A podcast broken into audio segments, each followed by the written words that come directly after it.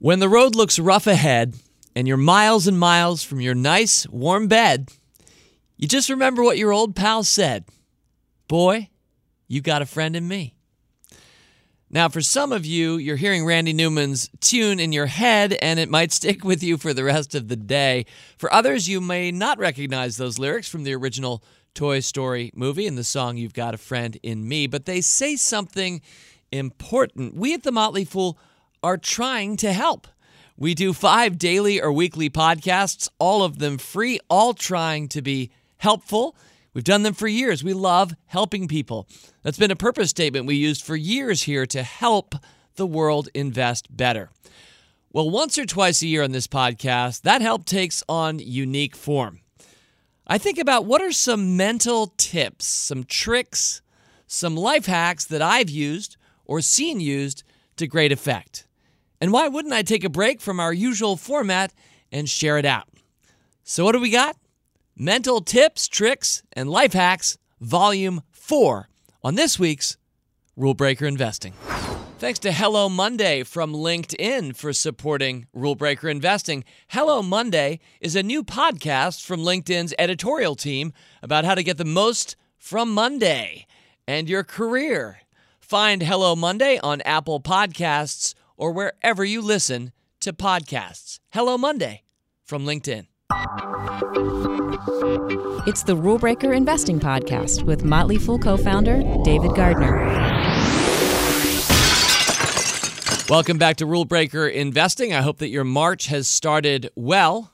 This podcast was actually taped last week because I'm on spring break this week. I'm skiing in Colorado at my cousin's home, which our family has done for years now, our generous cousins, and uh, always a pleasure. I'm going to try not to get hurt out there on the slopes. But as a consequence, I thought, what's a what's a good topic that I could do this week where because the market will be trading in between when I tape and when you're hearing this, and it's several days, what's something that's a little bit more evergreen that can just stand on its own regardless of what's happening in the world at large? So I thought back to one of my favorite series on this podcast mental tips, tricks, and life hacks. And yes, this is volume four. So I've queued up. What I do is I kind of make a list over the course of a year. So I just think, oh, that's a good one. I'll, I'll add that. And once I get to about five, I decide it's time to do one of these podcasts to continue this series. So we've had some fun ones in the past. I'll give you a quick example of a past trick. This one's whenever you want to get your way with a friend and you go, hey, I got a number behind my back, one or two. What's the number? I think a lot of you may know this, especially if you remember this from the podcast, but odds on, it should be about a 50 50 shot, whether it's one or whether it's two. But studies will show that a surprising majority of people, when asked to say one or two, they'll say two. And why do they say two? Well, they say two because one sounds too obvious. It's the first number out of your mouth, it's one. That obviously wouldn't be what you're holding behind your back because that's not nearly as subtle as two.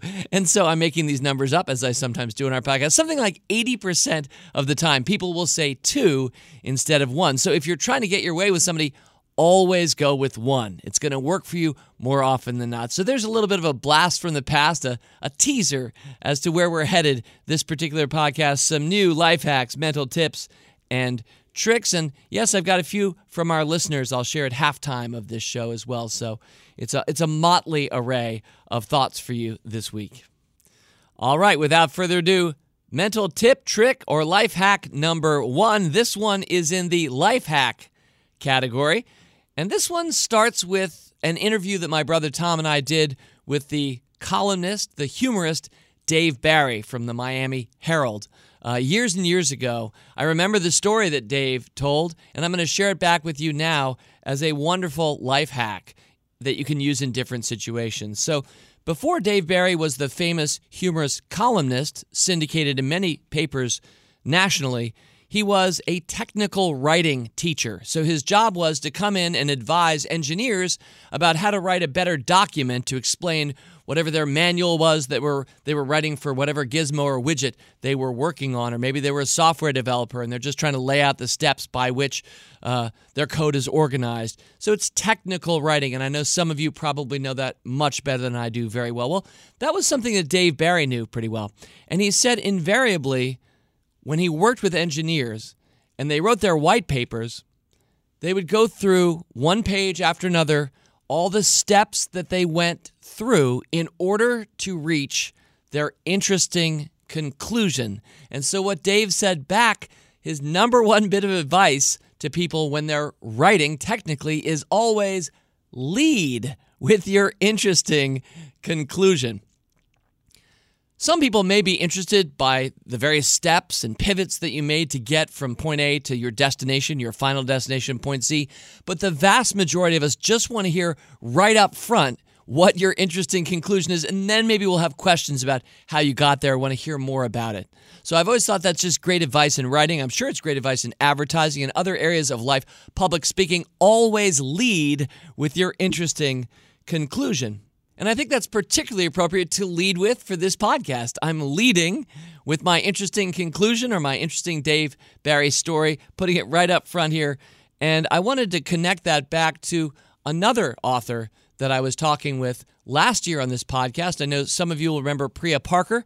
Uh, she appeared on August 8th of 2018. I interviewed her about her book, The Art of Gathering, and one of her chapters in that book is entitled Never Start a funeral with logistics.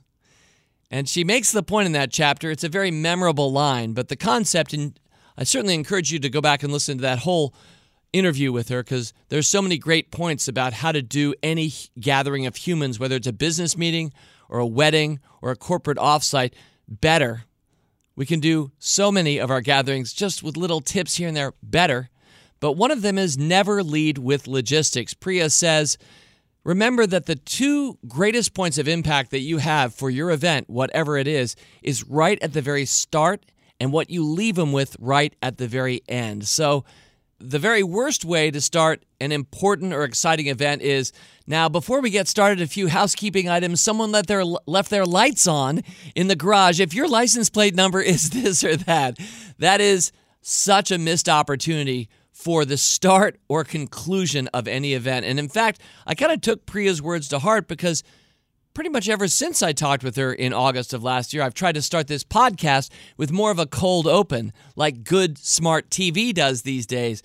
When I was growing up, TV would start with, a jingle, a song, the song of the show, and then credits, credits, credits, credits. These days, it's very different. Television's a lot better. You still see credits, but you're usually going to have a real moment of impact at the very start of a show. They're never leading with logistics. Some of the best shows on Netflix and HBO these days. So, similarly, while I'm never going to have the same impact with the start of a rule breaker investing podcast as, let's say, an episode of Breaking Bad might have. At the same time, I do try to lead off with something that'll catch your imagination. I try never to go with logistics. So, uh, the, these points are sort of the same point in the end. Always lead with your interesting conclusion and make the best use of real moments of impact.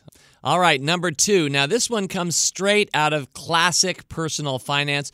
I don't do a lot of personal finance on this show. If you are somebody who is trying to get out of debt or figure out the best way to pay for your kids' college or make decisions about taxes this time of year, etc., I, I hope you know about our wonderful Motley Fool Answers podcast with Allison Southwick and Robert Brokamp with that's also a weekly Motley Fool podcast. And it's really there to answer all kinds of questions. But most of all, I think to get people ready to invest, to get them to the point that they're making all the right decisions. So this kind of comes out of that vein, that tradition, if you will. And I know a lot of you have heard this phrase before, but I I think I'd be remiss if I didn't go with number 2, this mental tip, pay yourself first. I'm reading an excellent book right now called Atomic Habits by James Clear. And in a later chapter of his book, Mr. Clear introduces the concept of a commitment device. And I'm just going to quote briefly. He says, A commitment device is a choice that you make in the present that controls your actions in the future. So it's a way to lock in future behavior, bind you to good habits, and restrict you from bad ones. In fact, in that chapter, he tells the story of the French novelist Victor Hugo, who wrote Les Miserables, in addition to many other great books. And Hugo was on a writing deadline and used this commitment device to make sure that he hit his deadline. He basically had his assistant lock all of his normal clothes away and just wore a robe with nothing really under it. It was cold outdoors, and it meant he was not going to be going outdoors, and he really didn't want to present himself just in a robe to everybody anyway. So he literally, that commitment device enabled him to get his writing done on time. So it's these actions we take in the near term, which could be painful or highly inconvenient, but they lock in future good behavior. So I think one of the best things that you or I can do, especially as a young person, that very first job we get, immediately park whatever portion of your salary you can into the 401k plan. If your organization matches it, 401k, 403b, definitely maximize that and just pretend that was never your money anyway. Pay yourself first, the line reads. The old saying goes the idea being that you were paying your future self, you were creating savings by immediately, invisibly having deducted from your paycheck as much as you possibly can save. So it's easy to say, it's a harder thing to do, but really, when you think about it, it's not that hard a thing to do. To check a box to say, yes, en- enroll me in my automatic deduction uh, and just forego that money. And your, your future self will be so appreciative that you took that that action. And I realize in this case, I'm just, it sounds like I'm just talking to people who are starting their first job. And if that's you, I sure hope you're listening. But this kind of commitment device can be used in many different contexts in life. But let me paint a picture of what this looked like in one longtime Motley Fool member and Rule Breaker Investing Podcast listener's life. And that's Dave Geck, who wrote on I see it was actually January 1st. It was New Year's Day 2018. And Last year, I featured this on the podcast, and in fact, I think Allison and Bro over in Motley Fool Answers loved it so much they also featured it the same week on theirs. But this is Dave Gack's story, and this to me is what paying yourself first looks like. He wrote back in 1975, one of my instructors took a few minutes to talk about finances. He had a recommendation. He suggested that when we graduated, we take $5 out of our $625 per month that we were going to receive as second lieutenants. Yep, Dave was in the military, $625 per month, the salary. The instructor said take $5 out and do so without fail or changing the amount until they were promoted from second lieutenant to first lieutenant. And then the instructor asked us how much would we have? Well, knowing it would take 2 years until we were promoted, we quickly figured 24 times $5 plus interest, 24 months times 5 plus interest would be about $125. He commented that yes, it would not be much, but the goal of the first 2 years was to develop the habit of saving. He then suggested that upon getting a raise, actually two raises, you get one for the promotion and you got one for two years of service, that we save half of the increase and use the rest to pay additional taxes and increase our standard of living. He pointed out that if we could make ends meet on a second lieutenant's salary in our 24th month, then we could certainly make it during the 25th month on that amount plus half of the increase.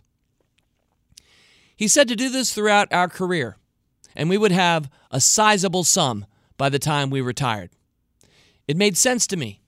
I did not have a career of military service, but I followed his advice with my civilian pay. And when I was about 55, my wife and I went out with another couple, and the husband asked if we'd saved anything yet for retirement.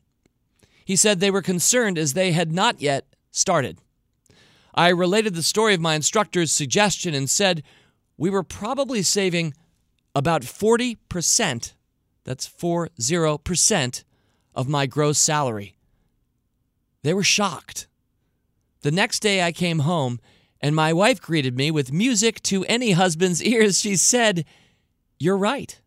I had no idea of what she was speaking and was almost afraid to ask about what I was right about, but she said that when she heard my story, she thought it was quite an exaggeration to say we were saving 40% of my gross salary. She said she'd never added it up, but did so that morning. We had some money going here and some going there. She was shocked to find out it added up to 42%.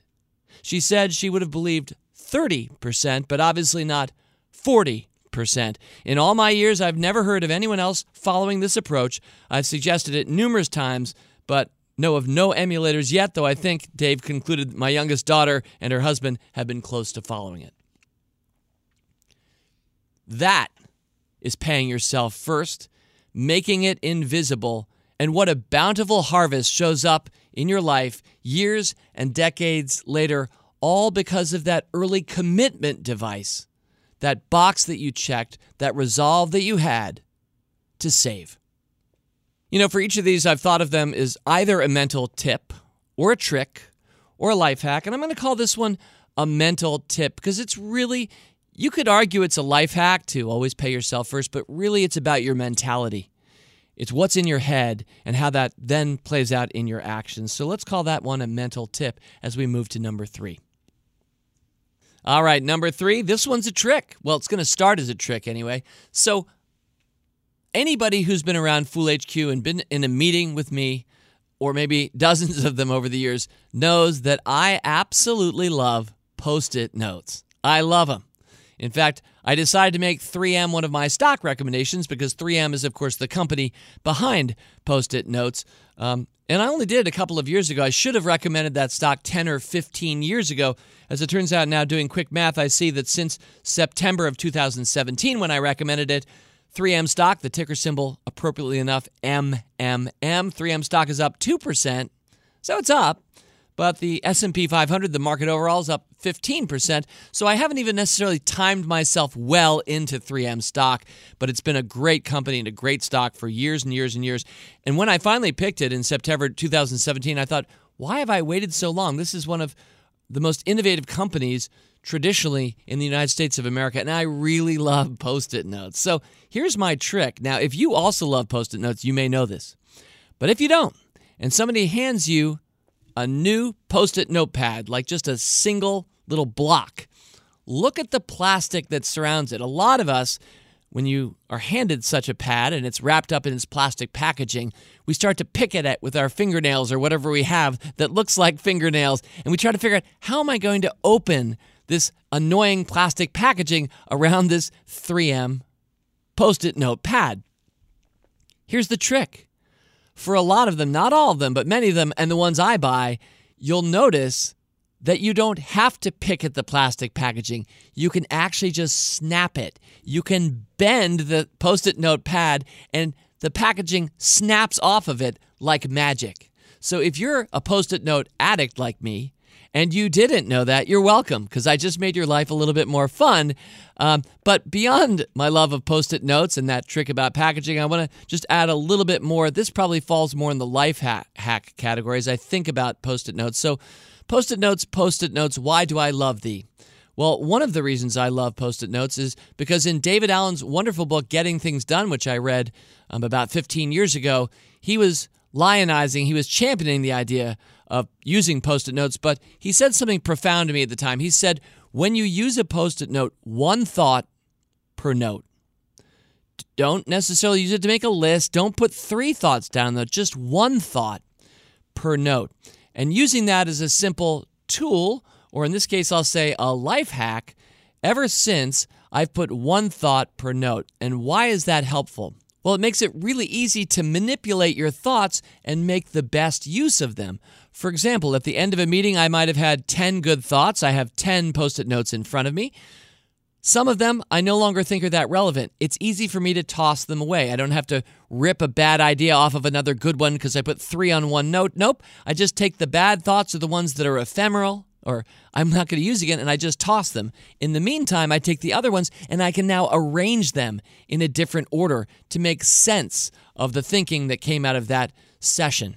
And so the ability to really mix and match and sculpt something new from the thoughts that you have greatly enabled, of course, first of all, by post it notes, but second, by that concept of one thought per note. All right, we're getting near halftime here, but I want to add one or two more quick life hacks surrounding post it notes. So, if you're like me, you have a problem. You have too many post it notes in your life. You've written a lot of them. They might be shoved into file folders or piling up on your desk or dropping over the transom in your corporate environment. So it's incumbent on us, I think, if we're going to use post it notes to really process those thoughts. So, one of my best ideas is always end a 30 minute meeting after 25 minutes and try to end your 60 minute meetings after 50 minutes, i.e., allow yourself five or 10 minutes at the end of the meeting to process your post its. And what I do is I toss out the bad ones, I rearrange the good ones, and then critically, it's a two step process, I take a photo of those. Uh, that way, you can say goodbye to them altogether. So, if you have a smartphone, I think most of us do these days, you can just snap a quick picture of those post it notes and then throw them all away. And now you've got a saved image that will help guide your thinking and is easy to slot in. I use Evernote, but there are lots of different ways to organize notes and photos these days. Uh, but to go one step further, uh, a lot of us have too much stuff in our houses, and part of the popularity of Marie Kondo and her Netflix special and her books is that a lot of us realize we just have too much stuff. So, what gives you joy? But one of the best ways I've found to separate myself from things that I would have otherwise saved, let's just say you have a trophy from a great moment in your athletic youth, but it, admittedly, it's not really that relevant or meaningful to you anymore, but you'd like to retain a memory of it. Take a photo of it and then toss it or give it away.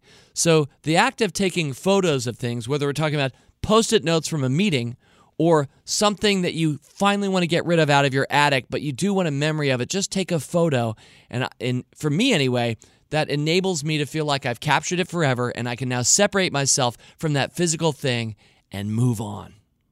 So there you go. It started with a trick of how to snap open a post it note pad from its packaging, but a little bit more thinking life hacks around how to organize your thinking and how to get rid of stuff.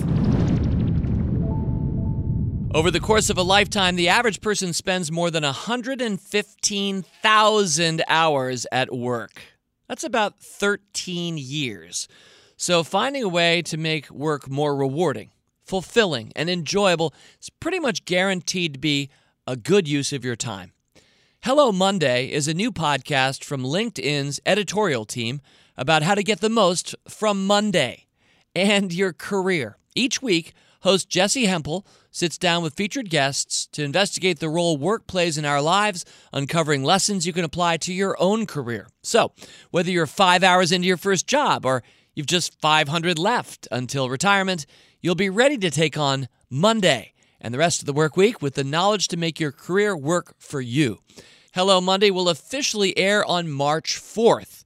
And we had the pleasure of listening to a promotional version. Sounds like quality content that can be applied to your daily life. So find Hello Monday on Apple Podcasts or wherever you listen to podcasts. And what a good day for a debut, because that phrase, March 4th, March the 4th, March, it's a pun. And so I don't know if that was intentional LinkedIn's part, but let's March 4th on March 4th. And Hello Monday sounds useful. We did have some of our listeners writing in this week to give me a few extra mental tips, tricks, and life hacks to share with you. I've got three I'm going to share real quick. The first is from Frank DiPietro at FRDip on Twitter. And Frank writes, Hey, here's a life hack, RBI podcast. Store your peanut butter jars upside down. This allows the peanut oil to seep through the peanut butter to the bottom of the jar and eliminates endless stirring and mess. So, first of all, Frank, it's clear to me that you are using a more natural peanut butter than something like Jif or the others, the classic American staples that don't really have that oil. So, it sounds like you're using the really good stuff. And that does sound like a useful tip. Probably works for almond butter too. So there's one for people who want a happier kitchen. Thank you, Frank. Georgina Milam at Georgina Says on Twitter. This is maybe a little bit more of a pet peeve than a mental tip, trick, or life hack, but I'm going to share it anyway because I think it makes a good point. Georgina says recently while walking, a podcast was playing. It was Rule Breaker Investing, and David talked about pet peeves. She says, Mine is cell phone etiquette. She's referring to an author who's talking about listening in his book on closing.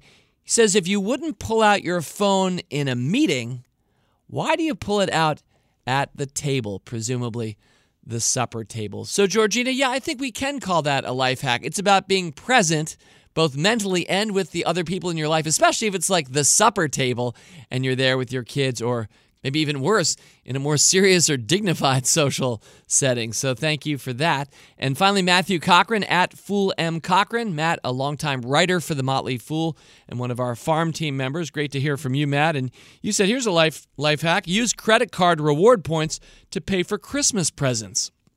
And in fact, Matt points in an article that he wrote in, I'm seeing it's November 28, 2017. The Title of the article is Use Credit Card Rewards to Make Your Christmas Budget Merry and Bright. He talks about how, through smart, effective use of credit cards, he and his wife racked up $1,200, $1,200 using the tips that he gives in that article. Now, reading a URL over a podcast is not a great way to send you this information. So, if you're interested in Matt's life hack, we'll point in in the show notes a URL to his article for those of you who are motivated to figure out how to do that better and smarter. So thank you, Matt. Thank you, Georgina. And thank you, Frank, for weighing in with some of your own mental tips, tricks, and life hacks. We got two left. Let's go to number four. Number four is about limit orders. Now, I know a lot of you own stocks directly because that's a key ongoing theme, not just on this podcast, Rule Breaker Investing, though it is, but certainly with many Motley Fool services, and really, it's really a part of the whole Motley Fool mission. Uh, and so, a lot of us probably have some experience with typing in trades. Now, I will tell you that when I trade a stock, which is infrequently, I typically am buying and then holding and holding and holding for years and only selling if I need to often, or if the company has gotten bought out, or if I decide I don't like the company for whatever reason anymore. But I'm very, uber patient with my investing. So even using the word trading or typing in a trade, you should not picture anything frenetic. If you're tr- trying to picture me, this is something that I do dispassionately just a few times a year. Lots of buying, not much selling. So I just use market orders. And for those of you who are not familiar with what I'm talking about, when you do buy or sell a stock, you have a couple choices in terms of how you would like that trade executed. Now, if you want to just mail it in, Keep it simple like I do. I almost exclusively my entire life have just used market orders. Especially these days, the markets are much more liquid. There's somebody on the other side of every trade. There's a lot of money sloshing around out there. So you don't really, in my experience, have much problem, especially with the kinds of companies that we look for, with a big spread between the bid and the ask. I'm not going to get into the technicals here, but basically, when you see a stock price quoted, you can generally within a second buy it right where it was, especially the kinds of companies that we talk about here in Rule Breaker Investing. So for me, it's just simple to place a market order. However, some people swear by limit orders. They like to think that they're going to set the price whereby they buy a stock. So let's just pretend that a stock is trading at I don't know, $35.14. So if it were I, I would just go right ahead and buy it right there at $35.14. But some people decide they can get a better deal. So they'll type in a limit order at 35. And that what that means is they're telling the person who's executing the trades, the broker, they're telling him wait till the stock gets down to 35 and then buy. Do not buy until it gets to 35. And those are limit orders. So you can use that when you buy and or when you sell. Again, I never use them, but some people swear by them. My suggestion, so we're going to call this number 4, we're calling this a trick. My suggestion is not to use round numbers. In my experience, people who use limit orders typically will say 35.00 for the buy, or they want to sell at 110.00. A lot of people think very conventionally that way, and so I've never been on the brokerage end of it, but I can imagine when you're looking at people who have limit orders in, they're all jumping all over each other at an exact point that is the round number taken out to the hundredth, the extra decimal. Everybody's kind of sitting there at an even number. So my suggestion is never put your limit orders at zero zero in terms of cents. Why not put it at 01 or at if you're looking to let's say sell a stock don't try to sell at 100.00, sell at 99.98. So, what's the thinking going on here?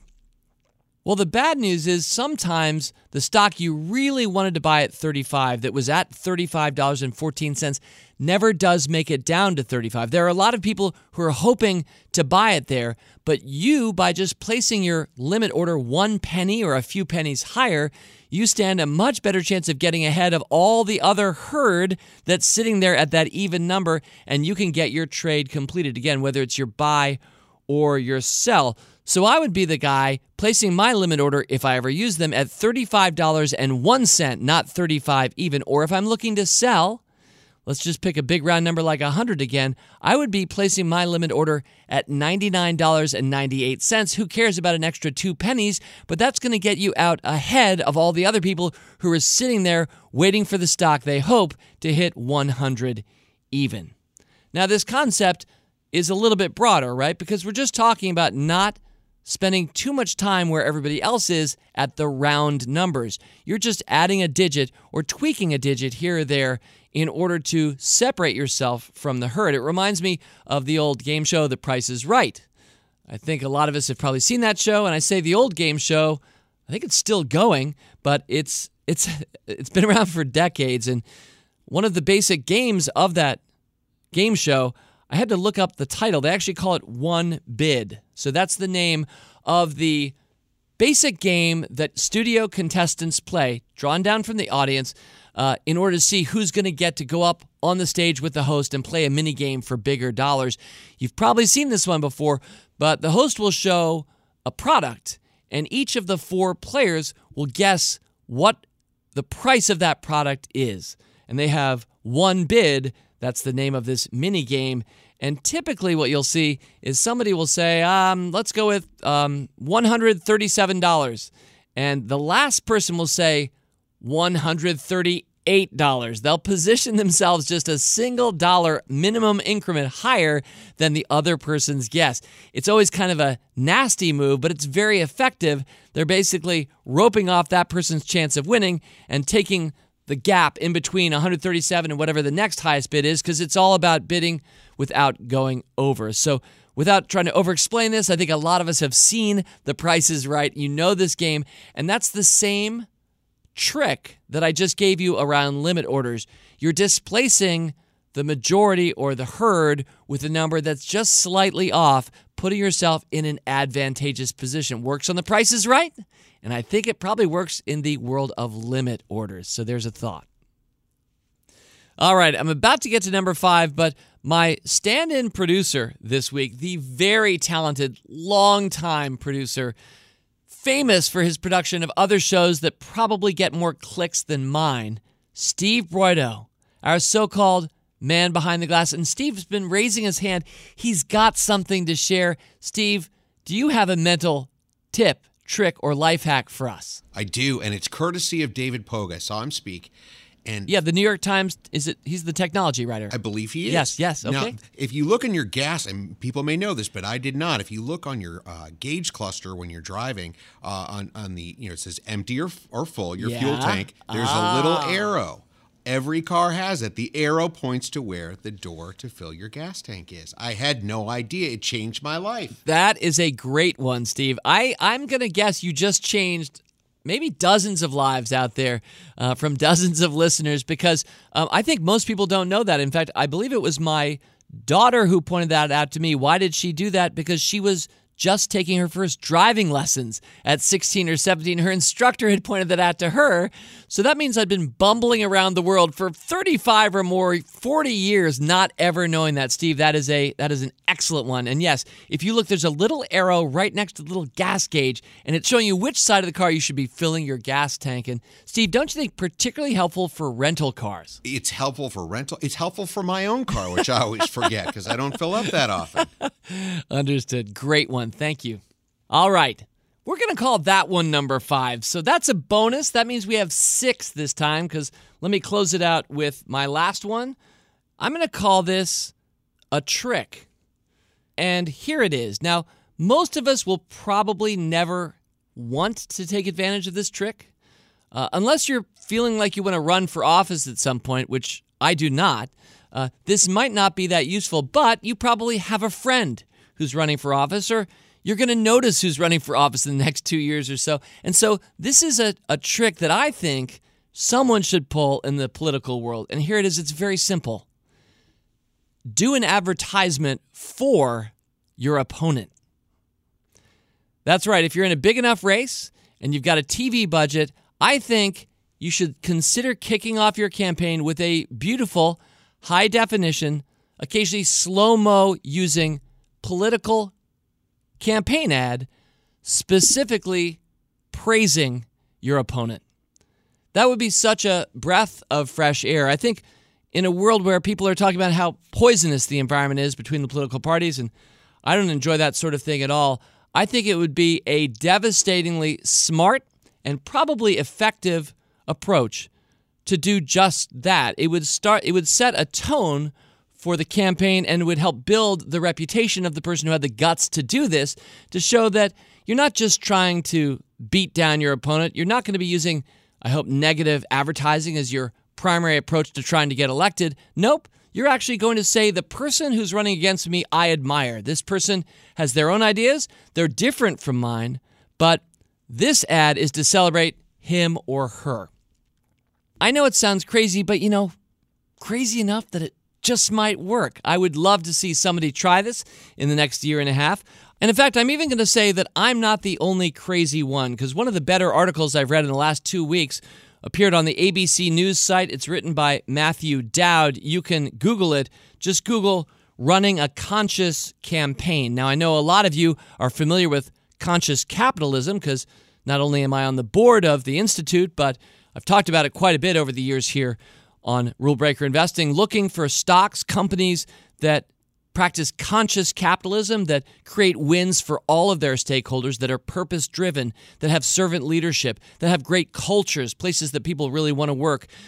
That conscious capitalism, well, Matthew Dowd begins his article by saying in 2013, the book Conscious Capitalism became a bestseller by advocating a new approach to the practice of business and the corporate culture in America. Quoting from the author and founder of Whole Foods, John Mackey, Dowd writes, quote, just as happiness is best experienced by not aiming for it directly, profits are best achieved by not making them the primary goal of business. End quote. Dowd then goes on to say, I would stipulate that winning a campaign victory is best achieved by not making that the primary goal of politics, which leads me, Matthew Dowd writes, to advocate for the 2020 presidential candidates and their operatives engaging in conscious campaigns. That's in quotes. It is a fascinating article talking about 10 ways that a political campaign could be done consciously, that is respectfully and very effectively. Because again, conscious capitalism isn't just a nice idea, it works and it wins. And that's exactly what Matthew Dowd talks about in this article. So he's he's a veteran of the political arena, something I don't know much about, but I loved reading this article. I highly recommend it to you. And in fact, I think I might try to invite him on this podcast at some time this year and next to discuss some of these ideas. For example, number three of his list of 10. I love this. Number three, end the tactics of personal insult, name calling, and berating or demeaning others. If we wouldn't want to see words and actions our sons or daughters use in elementary school, then we shouldn't allow them in political campaigns. Now, I don't think Dowd is suggesting that it should be illegal. He's saying the best way to practice and win is to do so consciously, and that's a good example of something you'd encounter in his article. Anyway, number six to close it out this week advertise and in a respectful and admiring manner for your political opponent, whoever you are, if you're ever thinking of running. All right, well, that's all I have for you for this week's Rule Breaker Investing. Again, number one, lead with your interesting conclusion. Number two, pay yourself first. Number three, make excellent use of post it notes in your life. Number four, limit orders with odd numbers. Number five, Steve Broido's inclusion. Yeah, pay attention to that gas gauge. It's pointing to which side your tank is on in the back of the car. And finally, number six, advertise for your opponent. Thanks once again for joining me this week for Suffering a Fool Gladly. Fool on. As always, people on this program may have interest in the stocks they talk about, and the Motley Fool may have formal recommendations for or against. So don't buy or sell stocks based solely on what you hear. Learn more about rule breaker investing at rbi.fool.com.